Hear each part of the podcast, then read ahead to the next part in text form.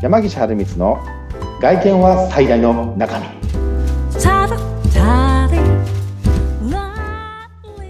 山岸春光と。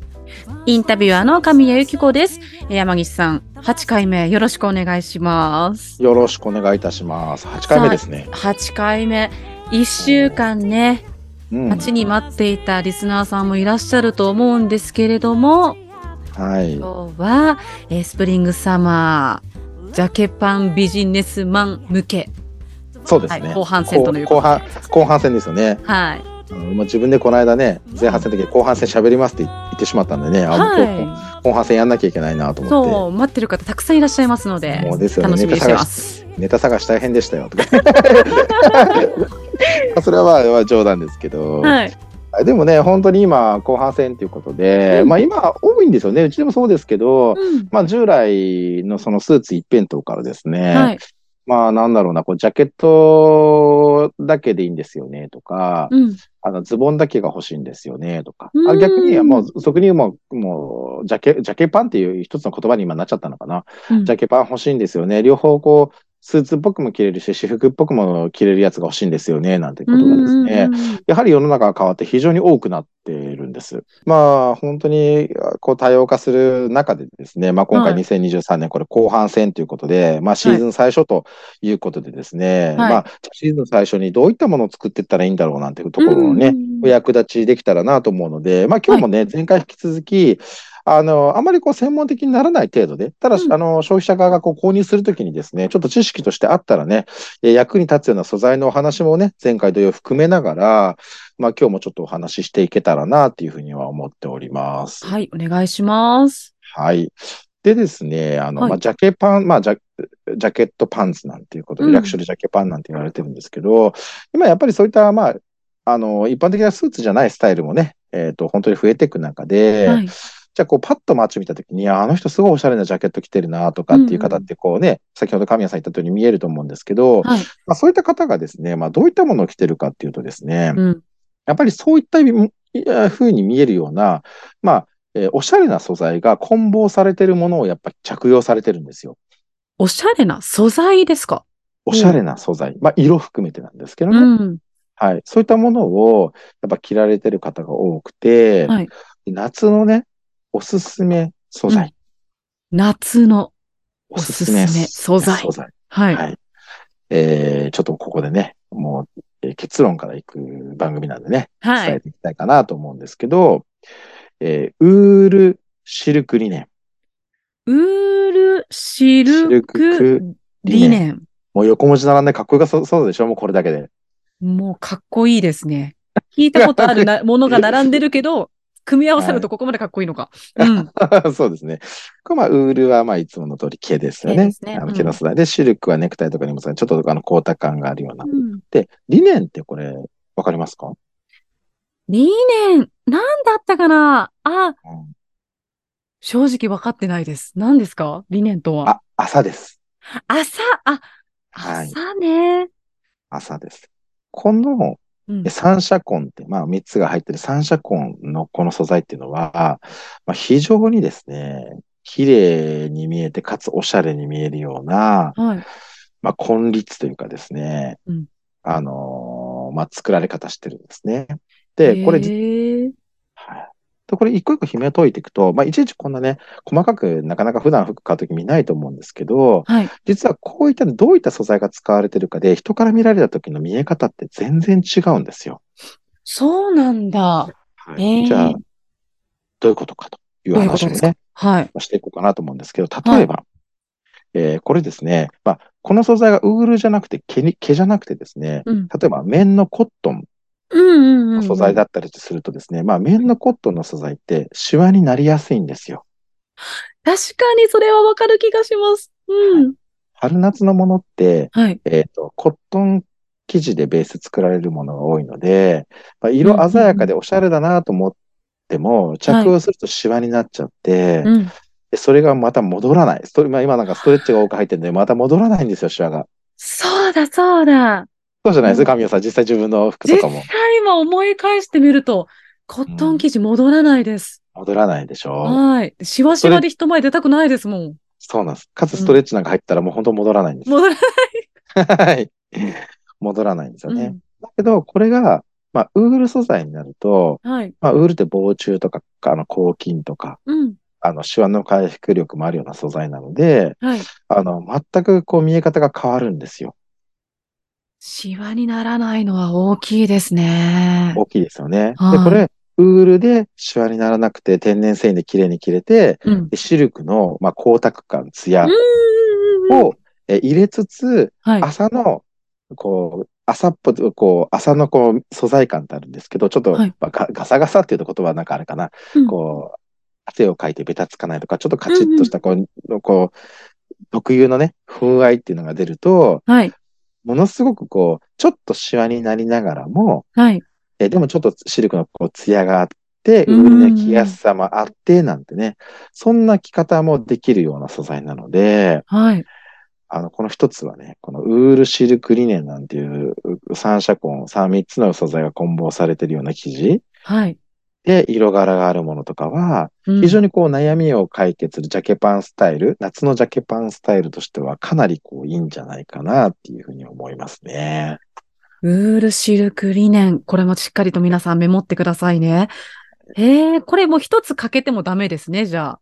そうなんですね。うんこれね、あの、なぜいいかというと、これ例えば、まあ、もちろんその素材は好みがあるんですけど、はい。朝100%、リネン100%だとどうなってしまうかというと、はい。やっぱりこう、シワになり、まあ、汗はよく吸って、シワにな、汗はよく吸ってくれるんですけど、うんやっぱり100%リネンだとこう、シワになりやすいんですよ。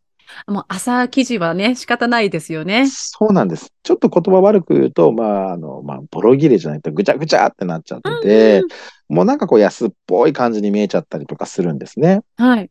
これで、だから、あの、ちょっとカジュアルのシャツなんか選んでもらうときも、いや、うん。朝の素材感涼しくて気持ちいいんだけど、ああいうのが嫌なんだなっていう方は、ちょっと話ずれますけど、はい。えー綿とね、コットンリネンなんていう、あの、綿素材と朝素材がうん。半々ぐらいになってる比率があるんですけど、そういった素材を選んでもらうと、朝100%よりもこうぐちゃっとならずに、うん。えー清涼感を持ってきてもらえたりとかね、そういうシャツとかも選んでもらうとね、僕は黄金比率って言ってるんですけど、まあ、綿55%、朝リネン45%とね、これで100が僕は黄金比率なんて言ってるんですけど、はい。はい。ちょっとスーツからずれちゃうんでね、やめときますけど、あの、いやー、これはまた夏の時期のね、放送で聞きたいななんて思いますがそうなんで。す。もうすぐ脱線しちゃうんでね、僕、あの、いやいやいやあれなんですけど、ちょっと戻りましてですね。はいなんかそういった、あのーまあさっきのね、混紡してるような素材で着てもらえると、うんまあこれまたね、高見え数。まあ実際ちょっとこの混紡って比較的お値段する混紡の仕方にはなるんですけども、うんうんうんまあまあ大人のね、大人のジャケパンスタイルというところで、はい。えーかなりね、おしゃれに、あの、着てもらえるような、えージャケットを作っていただけることができるんじゃないかなと思います。まあ色も豊富ですね、こういった素材だと。色ね、色もすごい気になると思うんですよ。うです何が流行ってるのかとか、はい自分に似合う色って何だろうとか、悩そうなんですすよ。よね。はい。うん。だけど、まあ、こういったね、あの、朝なんか入ってるので、うんまあ、あの、似たような色柄でね、この、そあの、まあ、うちなんかでもそうですけど、かなりこう、生地を用意してますので、はい。まあ、そういったこうね、あの、お持ちの、まあ、スーツ屋さんなんか行かれるとですね、うんまあ、非常に、えー、なんていうかな、こう、見た目、見た目も、うん実際着てても、えー、こう、清涼感があるというかですね、まあ、うんおしゃれな雰囲気が出せるような、まあ、ジャケットって作ってもらえるんじゃないかな、っていうふうに思いますね。まあ、こういったね、やっぱどういったこう記事、なかなかこう店員さんと話してても、こういうえ記事ってこう分かりづらいと思うんですよね。うん、うん具。体的に今日ね、こういった、あの、うちの番組では、こう、もうこういった根率まではっきり言っちゃったりするじゃないですか。はい。えなかなかないですよね。だからな、かなか。そうそういうのをね、えー来てもらったりとかすると、まあ一つこういうきっかけにはなるんじゃないかなって思うのが、まず一つのパターンかなと思いますね。まず一つ。一つ。で、二つ目ちょっと話していいですか？はい。二つ目がですね、あれ山岸くんさん、シワになるって言ってるけど、なんでそれ言うの？っていうかもしれないんですけど、理念100%。リーあれ？ネンだって、えー、あれ？あれ？ちょっと今びっくりです。なんか矛盾して、矛盾してますよね、今。そうそうそう。だってシワに、ね、なっちゃうって。はい。言ってましたよ今まさにね。おっしゃってましたよ。はい。言ってるそばから話覆すのかって話ですよね。これ聞いてる方はね、リスナーさんそう思いますよね。はい。はい。これね、あの、ちょっと、私もすごく勉強になったというかですね、うんあの、このスーツの生地をね、はい。選ぶときに、うんまあ、興味ある方はよかったら見てほしいんですけど、うんあの、オーダーするときに、こう、生地にはグラム数って書いてあるんですよ。えー、グラム数書いてあるはいな。書いてあるんですよ。230グラムとか、うんはい。290グラムとかね。うんうんまあ、このグラムの話はまたどっかでできたらいいかなと思うんですが、そうやって書いてあるんですけど、はい。まあ、数字が大きければ多い大きいほど重たくな、重たくなる。うんうんまあ、生地の密度が濃くなるみたいな、そんなようなイメージなんですけど、はい。実は、はい。このね、今、理念100%で密度が350とか400ぐらいあるような生地も出てきてるんですよ。ええー、なんこか、れね、朝っぽくない。そう、僕、そう、そうなんそうなんです。うんで、これね、面白いのが、はい。朝100%だともちろんシワにはなるんですよ。言ってる通りなるんですけど、まあそれだけ重さがあるとですね、うんまあ、重いだけではないんですけど、はいちょっとね、やっぱりそのウェイトなんて僕ら業界人だと言っちゃうんですけど、うんあの、ちょっと同じシワになっても重さがある分、うん。こう、なんていうのか、みんながイメージしてるのはぐちゃぐちゃっとした、ちょっと汚くなるような、はいはいあの、はい。感じに見えないんですよ。ちょっと、あ大ー人な着方。うーん、ちょっとこ、そのシこなれワですね、こなれ感というか。こなれ感、うんはい。これを上下で作るとかね。上着とパンツとか。おしゃれだなぁ100%理念の、うん。えー上下、上えー300後半から400近くあるぐらいの、うんちょっと重ためな生地を、うんえー上下で作ると、ズボンだけ使って上おしゃれな T シャツとか。いいですね。いいでしょ？皆さん想像してみてください。いいですね。想像して、そうこれこ声ね、声で想像してほしいんですよ。うん。下に白いズボン、ちょっと爽やかなズボンの上に、えー、リネン100%のちょっと風合いがある、まあ、うんね、日本は湿気が多い国ですから、朝適してますからね。はい。それとはまあ、蒸れない通気性がいいうん。朝のジャケットをさらっと羽織ると。爽やか。爽やかですよね。そうすると、うんこれ上下で購入しているのにもかかわらず、うん。バラバラにして、うん。まあ、俗に言うセットアップなんてね、うんいうことも言ってますけど、まあ、あのー一つの購入で、これにも3日間のコーディネートできちゃいますよね。上下できるパターン。確かに、上下で着るパターン、パターン上だけを使うパターン、パターン下だけを使うパターン。はい。おー、ね週休そんな2日制で5日あっても3日はもう決まりましたね、そう今。そうあそうですね、そうですね。うんはい。そういった形で、はい着回しが効くんですよ。そうすると、そのまあ、当然朝100%高素材なので、比較的お値段もするんですけれども、はい。ただそれで3コーディネート余分なものを買わずに、うん本当に必要な、えー大人の、えージャケットパンスタイルが手に入れられると思うと、多分、そんなに、えー費用負担にならないんじゃないかなって僕は思いますね。そうですね。もう無駄なもの、なんか、買ったのに後悔するようなもの買うぐらいだったら、しっかりとはい。一つのもの、うん、はい。買っていただいた方が逆にコスパがいい気がしますね。そうですね。うんだから本当にそういった上質なものをちょっと知ってるだけで、うんやっぱり、やっぱりなんかまあどんな服だけじゃなくて、やっぱ知らない、まあ無知、無知は罪なんて言葉もあると思うんですけどね。まあ知らなくて損することって結構あるじゃないですか。うんうんうんまあ全部が全部ね、こう知るってことはそれは難しいんですけど、何何に対しても。はいただちょっとしたね、まあ今回こういったあの楽器は最大の中身ということで、まあうんうちの番組のえリスナーさんにはですね、ちょっとこういったことを知ってもらうだけでも、うんちょっと上手なね、お買い物につながってもらえたら、まあ僕自身すごくまあ嬉しいなっていうふうに、あの思うので、ちょっと、はいあのお話をさせていただいたっていう形なんですけどね。役立てていただきたいですね。はい、ありがとそうございます。いえいえいえ。いやー、皆さん、この2回、すっごいお役立ち情報満載でしたよね。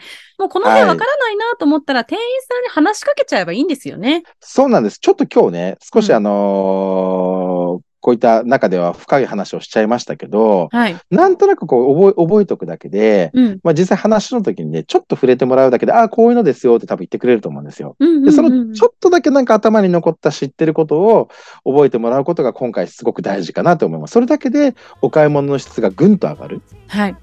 無駄な買い物が減るんじゃないかなっていうところでちょっとお話しさせてもらいました。ありがとうございます。リスナーの皆さん、この放送を聞いていただいて、お買い物の質をぐんと上げて、上質なものを手に入れてください。はい。ありがとうございました。それではここまでのお相手は、はい。山岸春光と、インタビュアーの神谷由紀子でした。それではまた次回、ありがとうございました。はい。ありがとうございました。